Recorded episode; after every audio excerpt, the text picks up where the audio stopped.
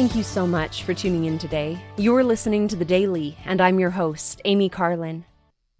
Yesterday, I spoke of the importance and the role of prophets in both ancient and modern times, as well as the importance of sustaining prophets. Today, I read a story from Elder Neil L. Andersen, which he likened to heeding prophetic counsel and warnings. He taught, Those who choose to serve the Lord will always listen attentively and specifically to the prophet. Let me illustrate with an experience. Our family lived for many years in the state of Florida.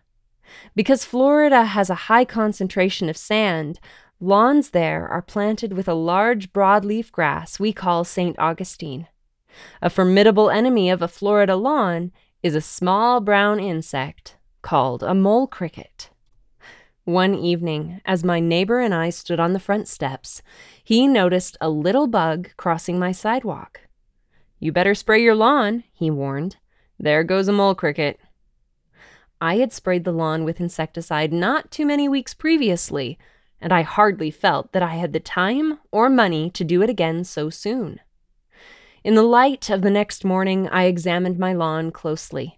It was lush and beautifully green. I looked down into the grass to see if I could see any of the little bugs. I could see none.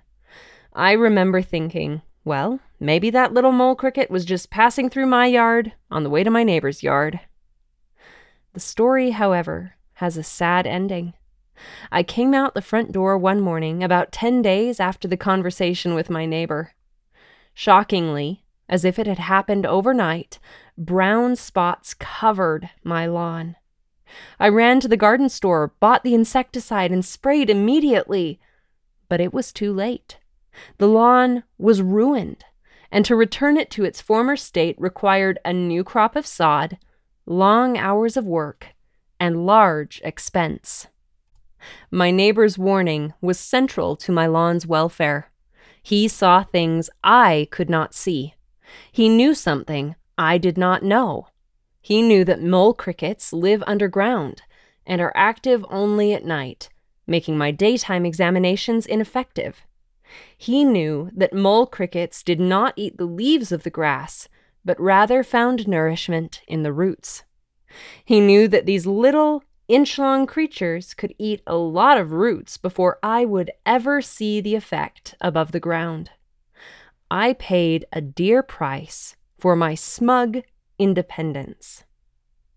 There are spiritual mole crickets that burrow under our protective walls and invade our delicate roots.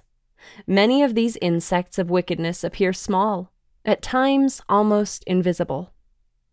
Let us not follow the pattern I showed in dealing with my Florida mole crickets. Let us never ignore the warnings. Let us never be smug in our independence. Let us always be listening and learning in humility and faith, anxious to repent should it be necessary. I smiled at this story from Elder Andersen, but it contains an important message. If we are not vigilant, spiritual weakness can creep into our lives and cause devastating effects before we can see the first signs of damage. Elder Andersen is an apostle of God, and he can offer prophetic and apostolic warnings as a prophet, seer, and revelator. As we heed counsel like his not to ignore the warnings of our leaders, we can be made safe from the devil's shafts and whirlwinds. His message reminded me that it is easier to heed warnings to prepare and prevent than it is to repair and repent.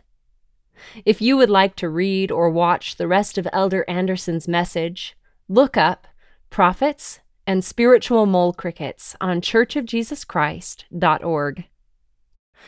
Thank you again for listening today. The Daily is brought to you by The Church of Jesus Christ of Latter day Saints.